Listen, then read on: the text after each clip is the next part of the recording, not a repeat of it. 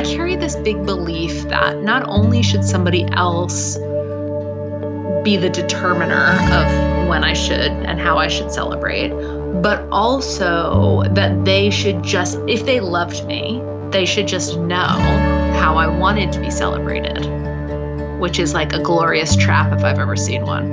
Uh, because nobody knows how I want to be celebrated. I'm like waking up fresh every single day with new ideas. And, you know, I don't want to be put in a little box of what I like to do last year or anything like that. So I realized that I was setting this this test for people in my life, my spouse, my sisters, my friends, like secretly waiting to see what they would do with it, to see, you know, maybe how much they loved me or how worthy they thought I was.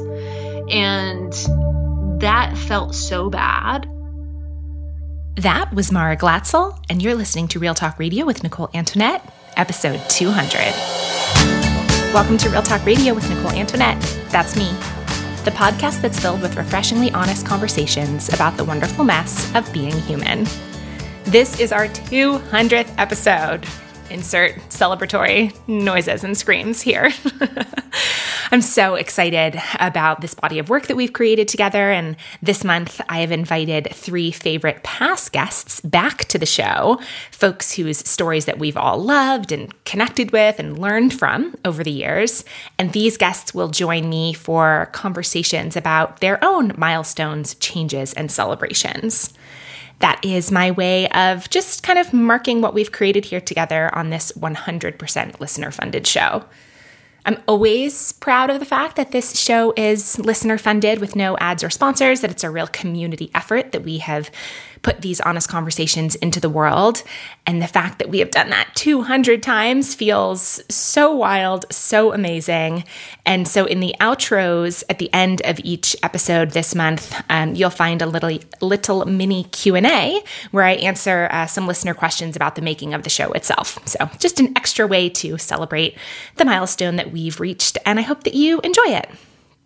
I honestly started Real Talk Radio back in 2015 because I believe in the transformative power of honest conversations. I believe that one person talking to another person about their real life can make an impact. And over these 200 episodes, wow, we've talked about so many things. We've talked about everything from sex and money to death, diet culture, long distance hiking, chasing big dreams, and so much more. The list goes on and on. And over all of those conversations, my belief in the power of honest conversation has only grown stronger. It has been an honor and a delight to host these conversations, none of which would have been possible without the 400 plus people in our Patreon community, whose contributions of $1 or more per episode are what make this work possible. So, huge, huge, huge hug and thank you to those folks. Our community can be found at patreon.com slash Nicole Antoinette, and we do so many fun things behind the scenes together that really do make this feel like a gathering of like minded people. So, if you'd love to see the show continue, if you're curious to get to know other folks in the community, I hope that you will come and join us. And now, let's just get right into today's episode. Today, we are joined by now three time guest, Mara Glatzel. I can't stop inviting Mara back on the show.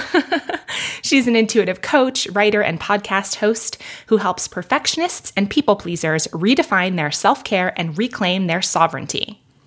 In this episode, Mara joins me to talk about milestones and celebration, sharing honest stories of some of the most meaningful moments in her life and how she has intentionally marked and celebrated them. We talk about why celebrating ourselves can feel so hard to do, how to move into a place where it feels safer and more natural, and why it's important to mark our own transformations and identity changes as we move through life.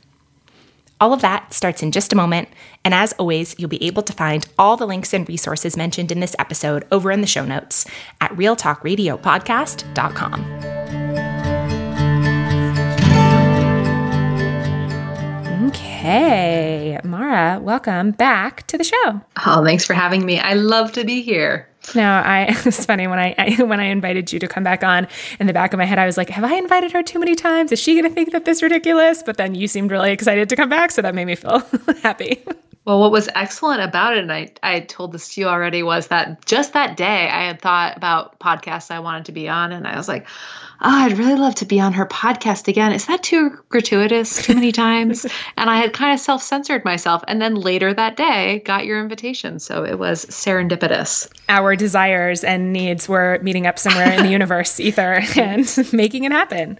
Yes. Yeah, it's it's nice. I mean, this month, as you know, we're celebrating the 200th episode of Real Talk Radio, and I've been trying in my life to make more room for celebration and also ritual and tradition and just like basically not just letting time pass by, I guess. And I think in certain ways I struggle with that quite a bit. And then in, in, some areas of my life it comes a little bit more naturally. And so it's it's been nice to sort of have the excuse to get to talk to other folks about how they think about celebration and what that looks like because it, I do think it really is quite different person to person. Hmm. Absolutely. Yeah, I used to teach this class called Born to Celebrate.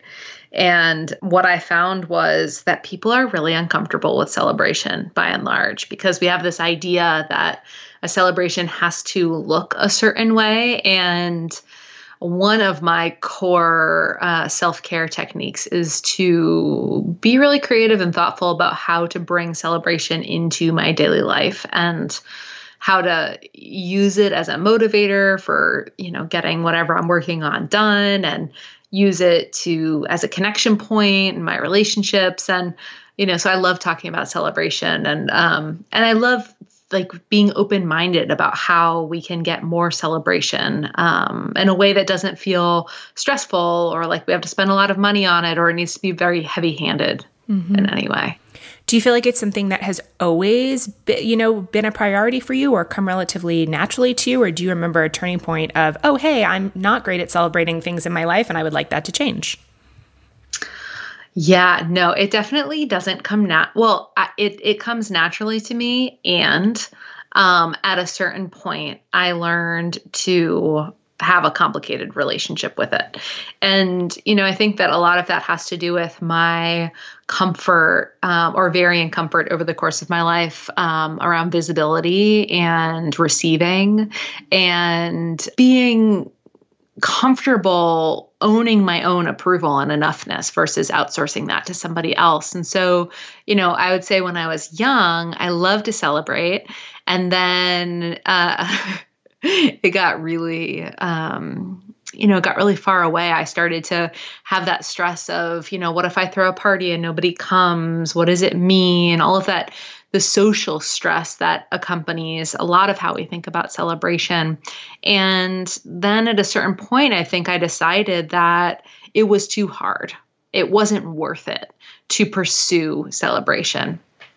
And so the last couple of, not, I mean, I guess now it's been like 10, 10, 15 years, but the last 10 or 15 years have been a return to that original source of really enjoying not just celebration, but also receiving attention, which felt really dangerous for me for a long time. And, you know, depending on the celebration that's receiving my own attention or receiving somebody else's attention.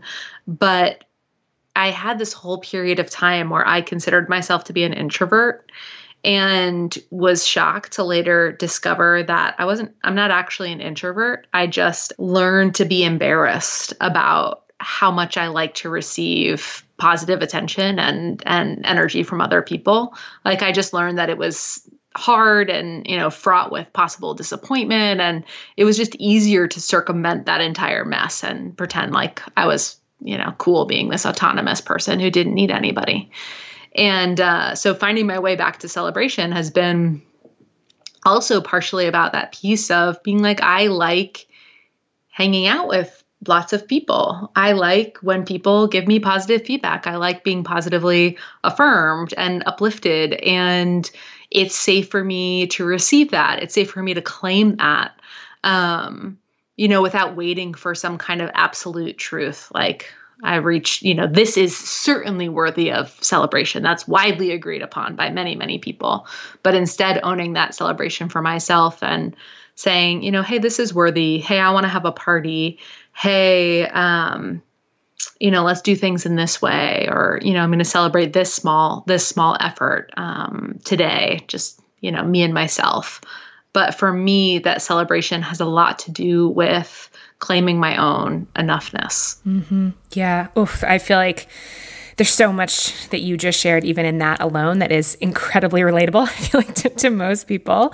I'm interested if you can pinpoint anything specific that helped you like, bridge the gap between celebration feeling unsafe and to more of what you're talking about how your life is now and you know maybe over the last 10 or 15 years was there anything either that you did or I don't know, like, I'm not trying to come at it from like a life hacky perspective, obviously, because I know that these things aren't that simple, but I am interested um, since it seems like it was a significant pivot for you that has been really impactful and meaningful, if there was anything that helped. Mm.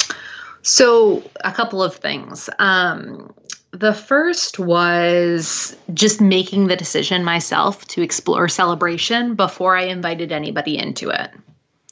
So, you know, that might look like, oh, hey, I did this thing. I think that's pretty cool. I'm going to buy myself something, treat myself to something, get a celebratory coffee, drink my coffee at home in a celebratory way, uh, to mark that I have done this thing that I personally and quietly deem worthy of celebration. So I started to expand my comfort zone uh, before I invited anybody into it. And then I think one of the first things that I involved somebody else in was uh, in 2012. I launched my first, the first iteration of my business's website. Like I went from having like a personal blog that had some offers to this is a business website. And I worked so hard on it. And when it was done, I really wanted to do something special. And it was the first time that I can remember saying to a friend of mine, you know, hey, this feels really vulnerable and weird because, like, I don't know if you're going to think this is as cool as I think it is, but I did this thing and it's going to launch. And I, I'm wondering if you want to go out to dinner with me to celebrate it and she was super into it. And that felt really good and also like i might throw up now. Um, you know it was just like unco- it was uncomfortable to be like look at me i did this thing you know? Because i was used to waiting until somebody said look at you you did this thing. Um, but that didn't work. I was always waiting for for that.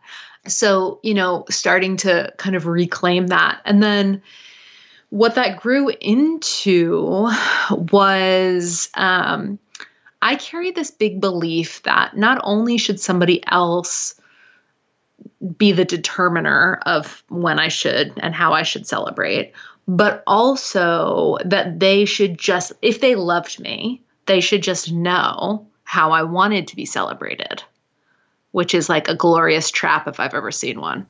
Uh, because nobody knows how I want to be celebrated. I'm like waking up fresh every single day with new ideas. And, you know, I don't want to be put in a little box of what I like to do last year or anything like that. So I realized that I was setting this this test for people in my life, my spouse, my sisters, my friends, and like secretly waiting to see what they would do with it to see, you know, maybe how much they loved me or how worthy they thought I was.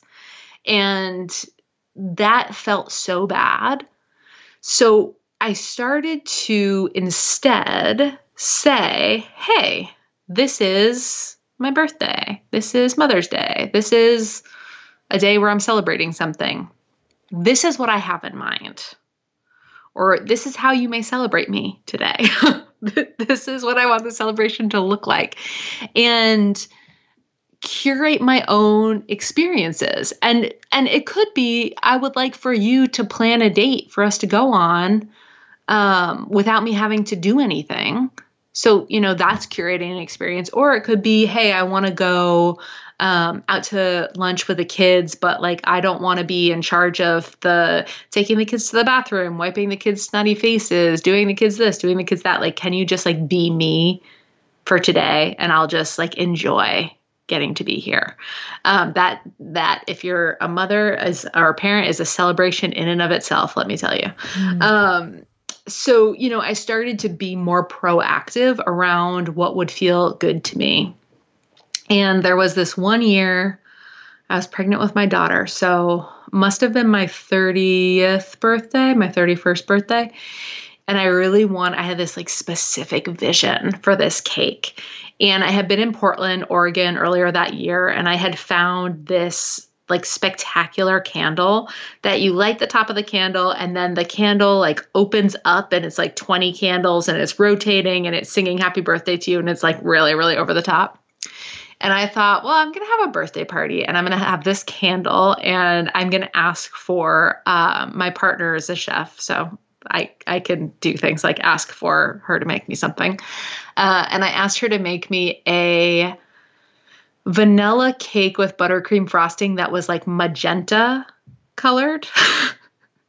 and so I wanted this like three tiered magenta colored coconut cake with this candle on top. And that seemed really like a lot to ask for. But you know, I I it felt so good and it felt so celebratory that um you know, asking it's it's an exercise in trust too.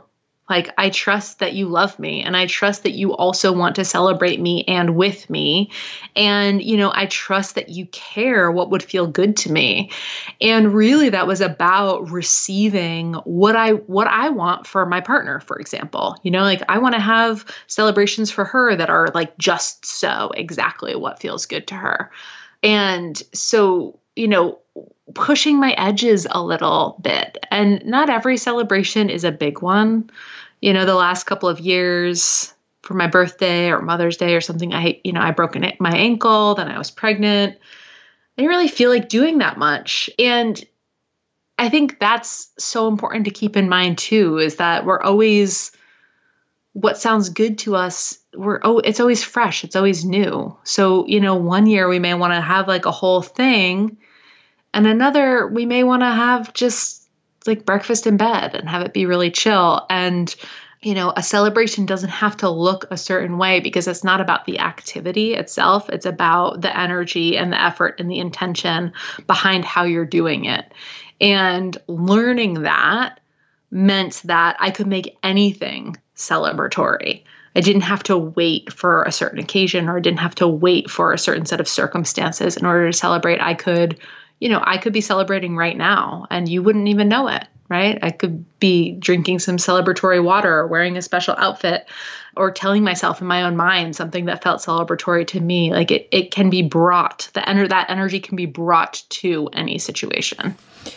Yeah, I love that so much that it's about the intention and how you're approaching it, and this idea that anything can be special if you decide that it's special, and being willing to, I guess, like have the courage to reclaim that for yourself and not always be waiting on, you know, other people to offer it in, you know, their timeline.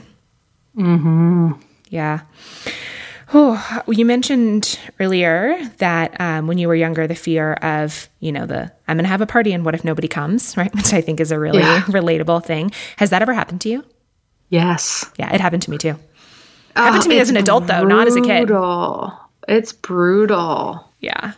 And I think, you know, it's amazing because it's like we have to be really tender with ourselves around celebration because those kinds of experiences really stick with us. And, you know, our, a defense mechanism may be, well, I'm not doing that again. you know, like, mm-hmm. I am done with celebration. Um, and pushing our edges in that space, we have to be so kind to ourselves.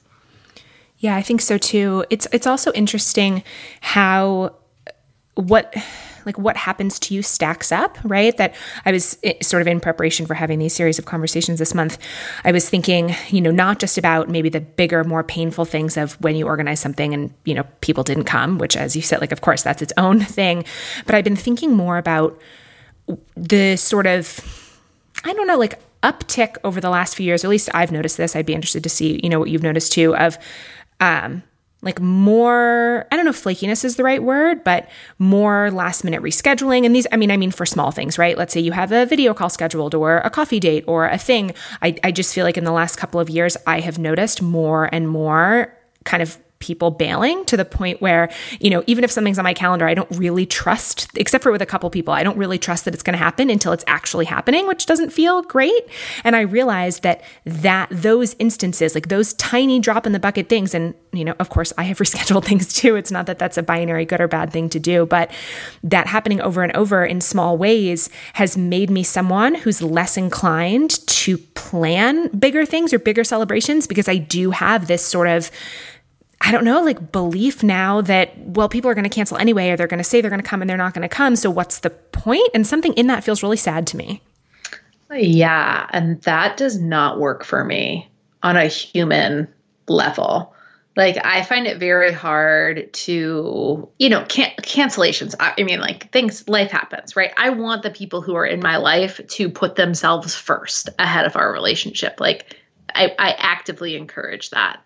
And also, um, I think that something happens where, you know, if gone unchecked, well, it depends. Some people don't take that personally. Some people are just like, it's cool, you know, things are fluid and, you know, I'll get to it when I get to it. And, you know, I'm like just not that cool. I mean, same, a hundred percent same. Um, you know, so for me, knowing of knowing that about myself, then you know, for me, it's a boundary violation. And if, if I'm in a relationship where somebody is continually saying they're going to do something that they're not following through on, or saying, you know, I had a friend uh, who was a really, really good friend, and um, this happened in many different ways over the course of our friendship, but there was this one time where I had just had my first child and my partner was working all day and it was like I had postpartum depression and anxiety. It was like a really hard time and I was really trying to ask for help and it felt like, you know, very difficult to do so and she had said I had finally reached out to say like, "Hey, can you come over to my house and um and hold my baby while I take a shower for like 10 minutes. That like that would be amazing. And she said yes and then she never came to my house. Mm. And later was like, "Oh, you know, I was doing this thing and then you know how it happened, how it goes, you know, I had gone from this to that to that to that." And I did know how it goes, you know, like I did. I do I do get that. Um, but for me in that moment, that like that promise was a lifeline. And to have it, have somebody say they were going to do it and then not follow through, I just realized that I need to be a lot more clear in my relationships. Like, like if I'm acting casual, then the other person is going to hear me being casual. And if I'm not saying like, "Hey, this is really important to me," and like I'm tr- like truly going to need you to follow through, um, or or you know, not maybe in that specific instance, but letting that be known, generally speaking, in my relationships, that's really important uh, information for people who are in relationship with me in order for me to be able to thrive in that relationship. Is like hey you know i'm pre- i'm like make a real effort to be impeccable with my word. I do not make promises that i'm not going to follow through with. Like if i say i'm going to be there at 8 a.m for pancakes like i will be there at 8 a.m for pancakes put it on my tombstone. Like i'm that's just how i am. And you know i need i need other people that i'm in relationship with to be the same which doesn't mean that stuff doesn't come up but at, le- at least you know i need them to address it like as as if it is something that they know already is important to me. Mm-hmm. like hey i know i said i was going to come watch hold your kid for 5 minutes. I got hung up on xyz i'll be there in half an hour. You know like i want there to be space for us all to be human but i i it makes me feel like I don't matter at all when people don't follow through with what they say that they're going to do and there's no way for me to feel good in a relationship if I if I feel like I don't matter. And that relates to celebrations too. Like you know, for example, I might say like, "Hey, I know already how shitty it is to have a party that nobody's going to come to. Like put stars and and arrows and hearts all around this on your calendar and make an effort to to be there. Or maybe i would discuss with them like what a good time was for them if it was that important. You know what i mean? Like but mm-hmm. have it be um not have it be casual. Because I noticed that for myself, I downplay things a lot. Because I'm like, oh, you know, if you have a time or if you have a chance, when really I'm asking for something that's very important to me. And I need to show up for myself by owning, like, hey, I'm asking you for this thing, and actually it's really important to me. So, you know, not pretending like it's casual when it's not. I mean, I think that that's really the other side of when you mentioned being impeccable with your word, right? There's being impeccable with your word as the person who is making commitments, right? If you are saying yes to something, making sure that to the best of your ability that that is something that you are going to, you know, show up for. And then also on the flip side, being impeccable with your word when you are the one who is making the ask. Yes, mm-hmm. totally. And you know, for so many years I wasn't like that because I wanted to be cooler than I am. And it just required me getting to that point where I was like, oh, I'm just like not that cool. I'm not that person who's very laid back and like, oh, it's not it's no big deal and really mean it. If I'm saying it's no big deal, by and large, that's a lie. And I need to know I need to know that about myself and just not say that because that's not being authentic to my wants and needs for that relationship. Mm-hmm. Yeah, that's so well said. So you've mentioned a couple of things that um, seem to be milestones. You know, you told the story about launching your first business website and then obviously having your kids. Other than those things, will you tell me about a milestone that's been important in your life, either something big or small? Yeah, let me think. I really like to celebrate things that I've done in my business. A lot of people in my real life don't know what I do. They're starting to more and more as, you know, online work becomes more prevalent. But back when I was starting my business, people would be like, I don't know, she does something on Twitter, she makes money on Instagram. I'm not really sure. Uh, so you know, and also I found out like years after the fact that they just thought that my partner somehow magically supported both of us. And i was like not really it was like not it was like a novelty business not a real business uh, which is hilarious. So i i like to make an effort to celebrate milestones. So you know if i when i launched um, i run a nine month program called tend which is like the the you know my like kind of big deal signature thing. And when i created that um, i wanted to celebrate that uh, the creation of that. When i had my biggest financial month so far in my business i wanted to celebrate that. So i like to celebrate those sorts of things. And when i had my kids i celebrated that as we mentioned. But other than that something that I like I wanted to celebrate, you know, beyond just having my kids, I took a lot of effort when I was pregnant to celebrate my own transition and transformation from in, in becoming a mother and then in becoming a mother again and you know in a new way. And you know, again, it's one of those things where around becoming a mother, there's a lot of milestones that have to do with the baby, you know, or it's like you have a baby shower or you have, yeah, like something, you know, as related to to the child. But with both of my in both of my pregnancies, I um my my sisters and my mom uh, threw me blessing ways, which I had specifically asked for, which was a time and space that was celebrating me and my transformation and my transition from going from, you know, not being a mother to being a mother and then being a mother again.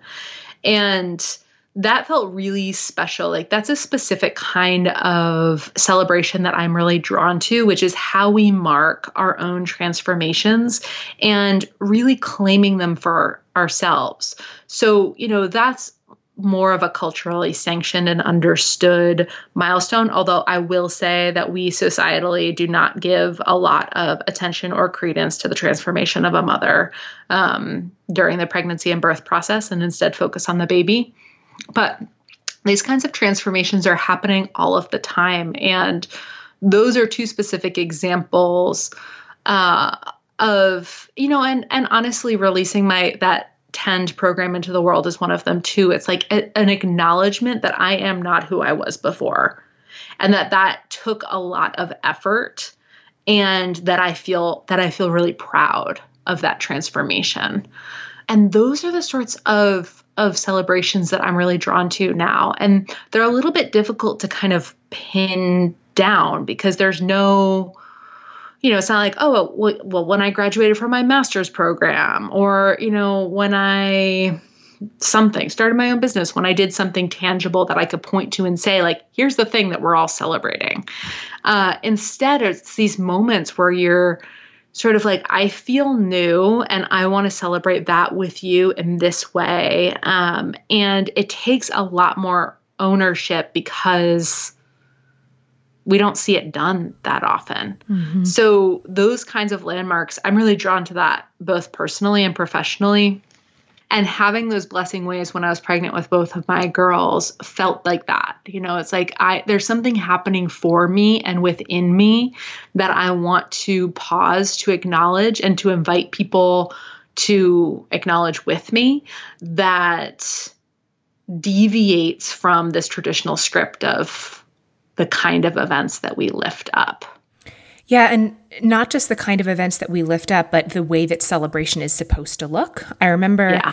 uh, when I quit drinking, one of the things that I struggled with was this belief that seemed very true at the time that I wasn't really ever going to be able to celebrate anything again because every big celebration in seemed at that at least the way that my life was structured to somehow revolve around alcohol right? Or like yeah. to have alcohol at the forefront of it.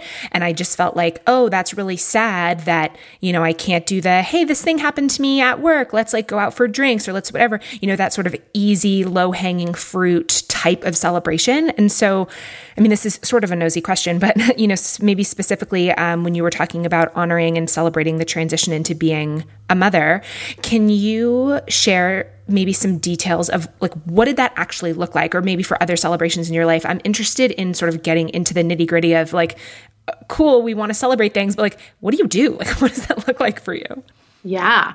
The most my like most recent pregnancy my daughter's about to be a year old. So this happened uh about a year ago actually.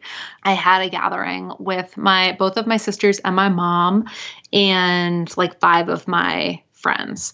And you know it was really intimate just a couple of people there uh, to celebrate you know what um, like this the the transformation that i you know was happening within me.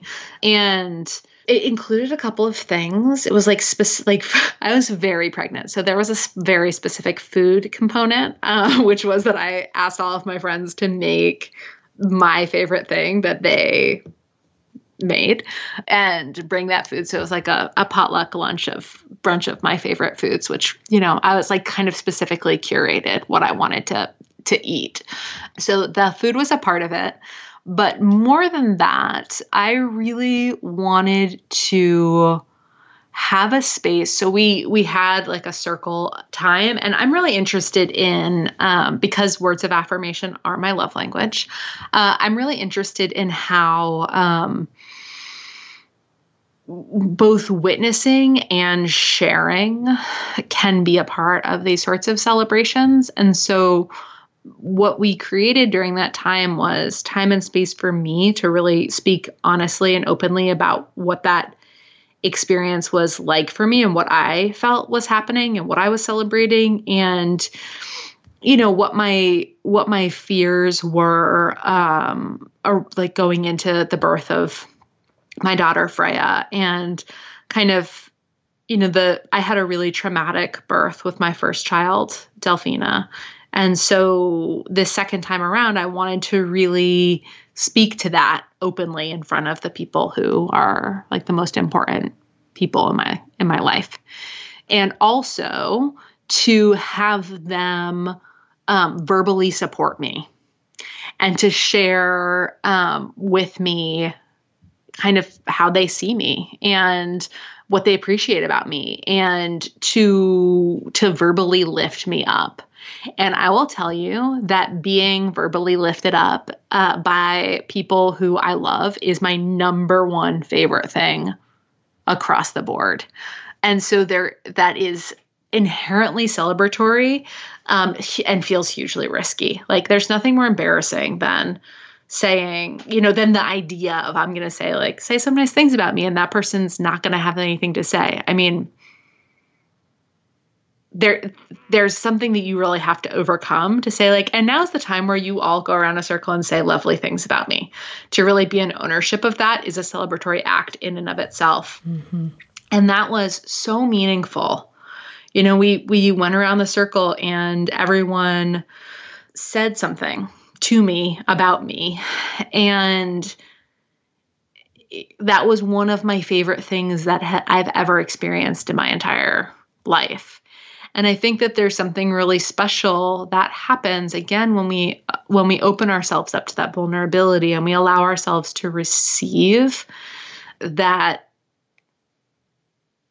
it's like I I almost couldn't receive it. It was so much.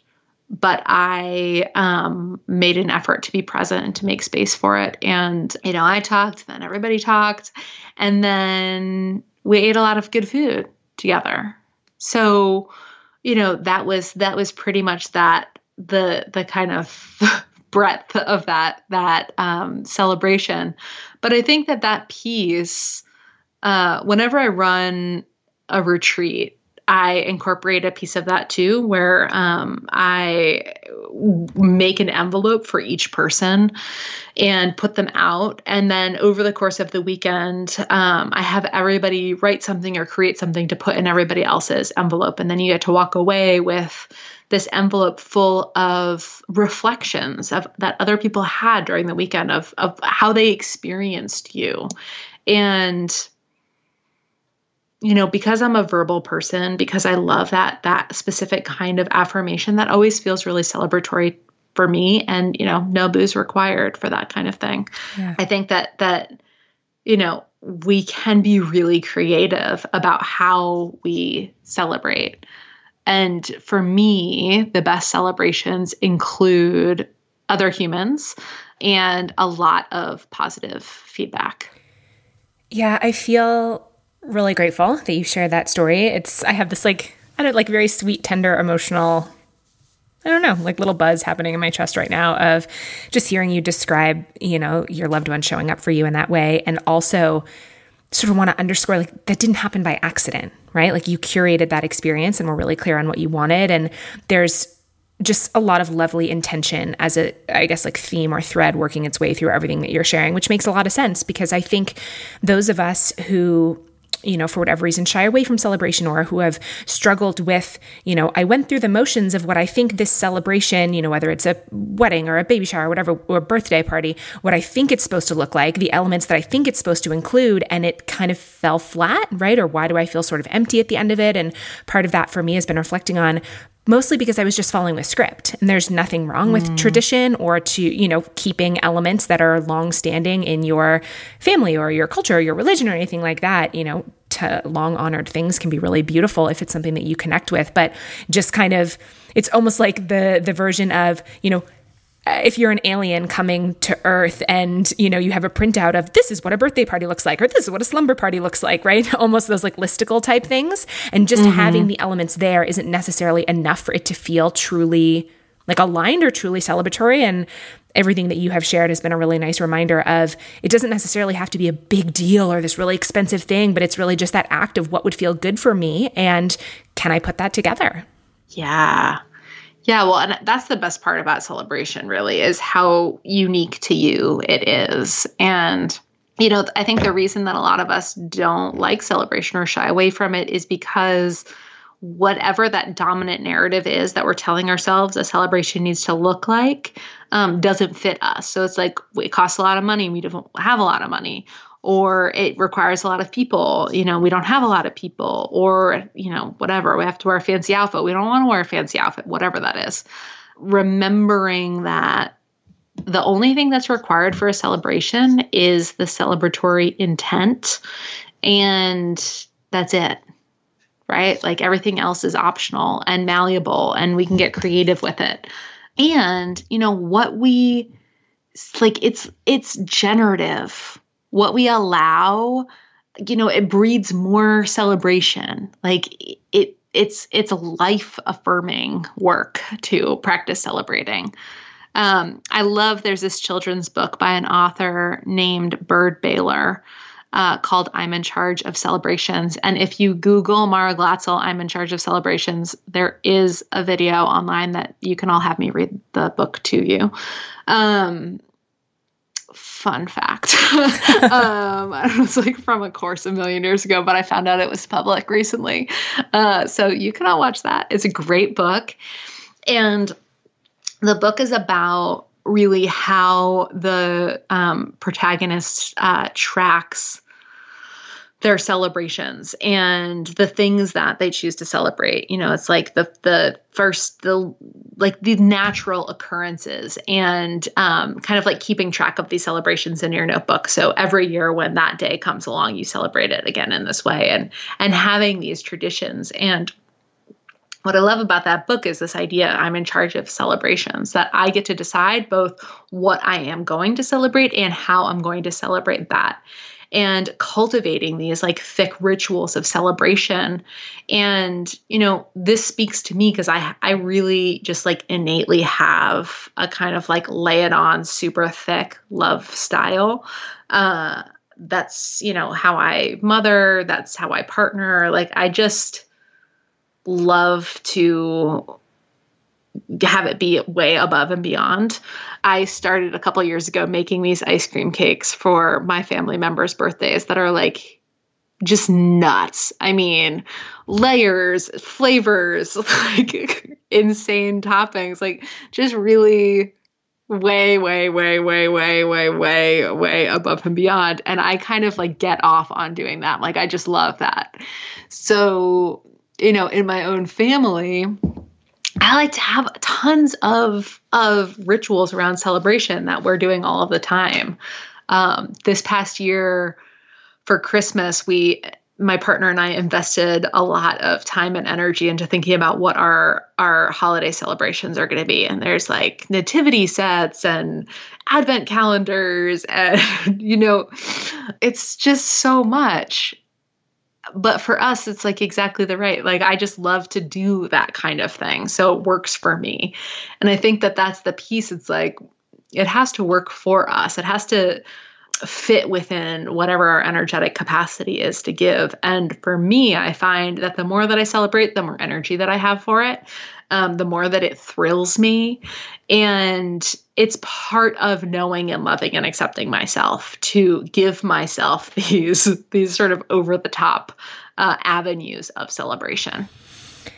I love that so much. I really was nodding very vigorously about the, you know, being someone who like loves really hard. I know that's not exactly what you said, but those descriptions really resonate with me. And I feel like it's a good reminder of the importance of just like embracing your true style with this kind of stuff and you know the joy of being in relationships of all kinds with people with whom that is like a real compatibility. Yeah and not waiting for somebody else to give to you that thing that you've always wanted. Yeah. You know like i don't know this year for easter my family really loves easter um, both my parents are, you know, were Catholic, raised Catholic, not Catholic now, but like heavy, always heavy into the real Catholic holidays. So like Christmas, Easter. Um, so we always really celebrate Easter. And this year, because you know, we were sheltering in place already for a month and, you know, everything felt really heavy. Like I made these completely over the top Easter baskets and um, delivered them to the people in my family. It was just like, it was so fun. And it also was this piece of like not not sitting back and and waiting for somebody to give me something. Like for me undoing that story of like if somebody really loves me, they'll know exactly what I want and need without me having to say it uh, was a big turning point in my life, just generally, in my relationships generally, but also in my celebrations. Like once I was just like, well, I can be specific, I can verbalize what I want and need, I can create it for myself. Uh, there was so much more freedom and excitement and energy around celebrating. Oh, yeah, I can imagine. I, I also want to kind of circle back quickly to something that you said before sort of this idea that we really do get to decide what we celebrate, right? I think that there, there's something in that that is really important too. That, like you said, you know, Christmas or Easter or some of the things that we've already talked about that are maybe big celebrations or big milestones for lots of folks and you know that's awesome and and great and also that it can be up to you to celebrate something that no one else is really celebrating or to do it in your own way and you know when you were telling some of your stories one of the things that came to mind for me um, uh, let's see, about a more than a year ago, a little more than a year ago, I got divorced, and you know, as, as lots of folks know, it was, I guess, arguably like the the best, nicest uncoupling process possible. Which doesn't mean that it wasn't complicated and sad and all kinds of other things as well. Um, but one of the things that was really important to me in kind of the end stages of that uncoupling process, because our intention was to transition into a friendship and kind of chosen family relationship that it was important to me to mark that in a certain way. And it really made me think a lot about how much uh, energy there is like celebratory energy there is around oftentimes like the start of something right? Like let's say like the start of a marriage right? Or a wedding. And that doesn't really exist as much on the backside or I, I just haven't and not even maybe with friendships with other things you know relationship transitions which is sort of similar to what you were saying about how we mark our own personal transformations and and traditions. And I was really stuck on I want to do something to mark this transition like something really tangible and didn't really know what to do or what was the right thing to do. And finally realized there is no right thing to do. And what we wound up doing that felt really good for us we had one of our wedding photos um, that we had had printed onto one of those big canvases. You know how you can turn a photo into like wall art right? Get it printed on a big canvas. And we took the photo off of the like wooden framing or backing. And we spent, I don't know, maybe a half hour with it laid out in front of us with Sharpies, making friendship vows and writing them on that. Um, like photo on that canvas, you know, kind of, I promise this as your friend, I promise this as your friend. And it really was not a big deal. Like I said, like less than a half hour. It didn't have to be a whole thing, but, you know, rolled that up. And now that's something that I have kept. And just the act of doing that felt really important for me. And it was a really good, I think, and necessary reminder that it is, like you said, it is up to us to decide how we mark the like important aspects of our like changes in our life. Hmm. Totally. And you're right. You know, I think that uh, that that endings, by and large, are not um, are not celebrated, and you know it's it's really up to us to bring light to to anything that we deem worthy of a celebration. And and you know also to not have i don't know i feel like there's a lot for for a lot of us around this idea of like if it's worth celebrating, I have to feel like wholly good or excited about it, or it has to be like com- a completed thing. You know, it's like you can celebrate something that you have mixed emotions about, something that's complicated for you.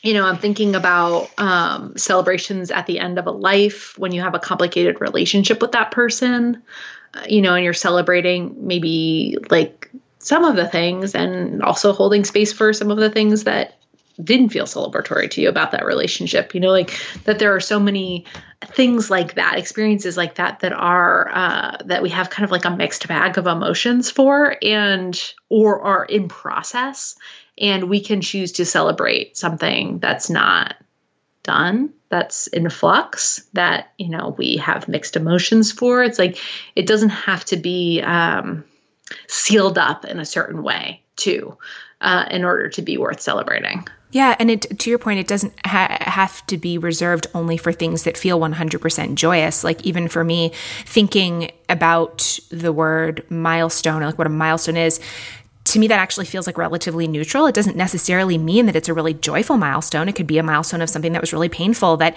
maybe you're not celebrating it, but it is important to acknowledge it, right? On an annual basis mm-hmm. or whatever, or to just make space. I feel that way with, you know, certain grief milestones that yeah. to not just brush it under the rug and pretend that I don't feel however it is that I feel about it, you know, especially if that is complicated or painful. And it's just, there's there's just a lot more nuance than that. And i feel like it's up to us to expand like our our definition of what gets honored. Yes. Yeah absolutely. You know, and I teach a course called Cycle, uh, where, which which I am in, yes, which you are in, uh, which uh, we talk a lot about this idea of like grief anniversaries and you know taking care of ourselves um, in holding space for those times of year where you know more challenging things have happened for us. And that acknowledgement of our bodies are so wise and our bodies hold so much wisdom that a lot of times you know it's like i think for my for me it's grief like losing people that i've loved but it's also like i i'm mindful and celebratory um, every year around when i broke my ankle um, because it was really it was like really significant experience for me you know i went it was like from one minute to the next, I had completely shattered my ankle, couldn't walk for six months. That whole process of going from broken ankle to walking again was like enormously transformative for me as a person in a very complicated way. Uh, and I don't do my, like, I think so often it's like, oh, well, that's in the past. It happened a couple years ago. So, like, move on. Well, uh, that was a profound experience for me. And similarly, the birth of my children, like, you know, yes, it's their birthday. So we celebrate them and their birthday. But like with my older daughter, I was in labor for 56 hours. Oh my God. And it was very intense um, personal experience. And so you know for me to just like bypass my my body's contribution to her birthday uh, would be ignoring something that was so like a huge life event for my body. And so i think that like you know, as we go throughout the year and we think about what we're celebrating, you know, in addition to those things that like the rituals we have around people's birthdays or holidays or, you know, even things that feel like the bright side of celebratory to us, also being mindful about how we are maybe not even celebrating, but acknowledging, holding space for, um, making making decisions around like when it comes to things like my ankle you know it's like I, i'm like a little gentle with myself that that time of year. You know like i feel a little bit more emotional than usual. I am a little bit less focused than i usually am. So i i um, make accommodations for myself in that way. And that in and of itself is like an act of celebration of my humanity. So you know we can um, we can work with be with ourselves in that way too and to acknowledge those um, might be grief anniversaries or it might just be powerful and important experiences for our body that we do re-experience in some way at that time every every part of the year. Yeah Oh, I think that's such a beautiful reminder and a lovely place for us to wrap up. I have two final questions for you. All right. The first, if you could leave our community, the listeners, with one call to action right now that's, I guess, related to what we've been talking about, maybe a question to ask themselves or a small action to take, what would you love to encourage folks to do? I would love for you to think about how you can celebrate yourself in the next 10 minutes of your life, half hour of your life? Like, what is one celebratory act that you could do right now with what you have on hand, wherever you are, and under whatever circumstance? But think about that idea of celebration being the intention. So, if you're like pouring water into your water glass, like, how can you do that in a celebratory way? If you're making yourself a cup of coffee, how could you do that in a celebratory way? Going for a walk, same.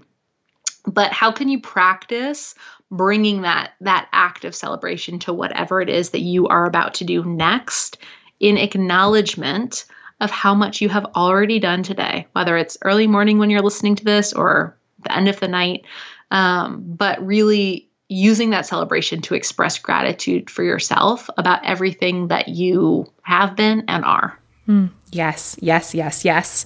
And then lastly, what is the best place for people to find you and say hi online and or do you have anything in particular that you're excited to promote that you want to share or a piece of work that you'd love for me to link to, anything like that? Mm, well, you can find me at maraglatzel.com. Uh, it's where I where I, all of my everything can be found. Um, I love to hang out on Instagram. So come find me at Mara Glatzel is my handle on Instagram. And um, I don't have anything at the moment that I am um, uh, have going on, but I have created a five day course called Revive, which is really fun and totally free. Uh, so if you go to maraglatzel.com backslash revive or go to my website, you will find it there. Uh, it's all about self care and infusing more of everything that we've been talking about here into your daily life. Perfect. I will put um, links to all of that, particularly to the five day course, in the show notes. Mara, thank you so much. Thank you for having me.